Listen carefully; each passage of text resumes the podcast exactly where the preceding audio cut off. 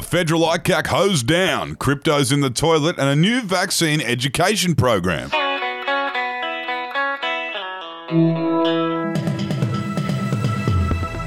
That's your set list for the Daily Betoota today. It's the 21st of May, and I'm Errol Parker. And joining me in the booth today is Clancy Overell. Hello, hello, and thank you for tuning in, be that on the wireless or on Spotify. We'll kick off the morning with some news from Canberra, and the headline on that first story reads, quote, We don't need a federal ICAC, says government building a gas power plant for no reason. Yes, a rejection of calls for a federal ICAC were necessary from the Prime Minister after the government announced the construction of a $600 million gas fired power plant in the Hunter Valley for reasons only they know. The free markets aren't interested and climate scientists are appalled, but Scott Morrison says it's a good move to shore up electricity prices.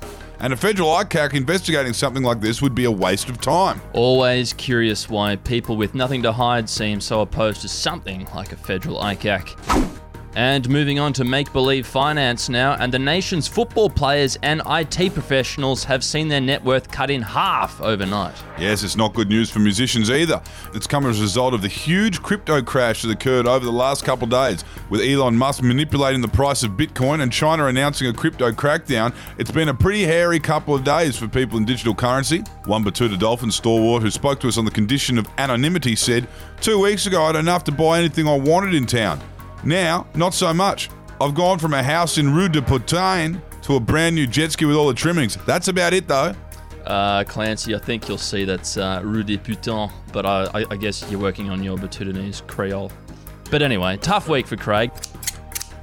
Moving on now to an exciting new public health initiative that has just been announced. Scientists are now sharing medical research on grainy JPEGs in an effort to win over anti vaxxer mums. Yes, with medical skepticism at an all time high, the pressure is on the Australian government and health system around the country to ensure that vaccines are safe.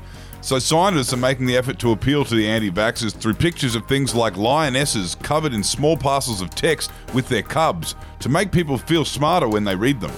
Local vaccine scientist Dr. Just Please Listen told us we've really had to fight fire with fire by jumping on Microsoft Paint to beat these trust fund hippies at their own game. well, I've been uh, I've been told by the advocate board not to comment on this anymore. So let's wrap it up with the uh, quote of the day.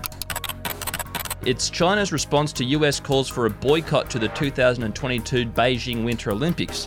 They're calling for the boycott because of the Uyghur genocide currently occurring in the Xinjiang province right now. And Chinese spokesperson Li Pinggu said, I wonder what makes some US politicians think they actually have the so called moral authority on human rights issues. They're in no position, either historically or currently. They make wanton, groundless claims against China. A fair return serve there. Interesting to see what winter sport powerhouses like Germany and Denmark have to say about this. Well, I guess we're going to have to say Guten Tag on that for a little while. So until tomorrow, my name is Errol Parker. And I'm Clancy Overell. Who wrote? Mangatak.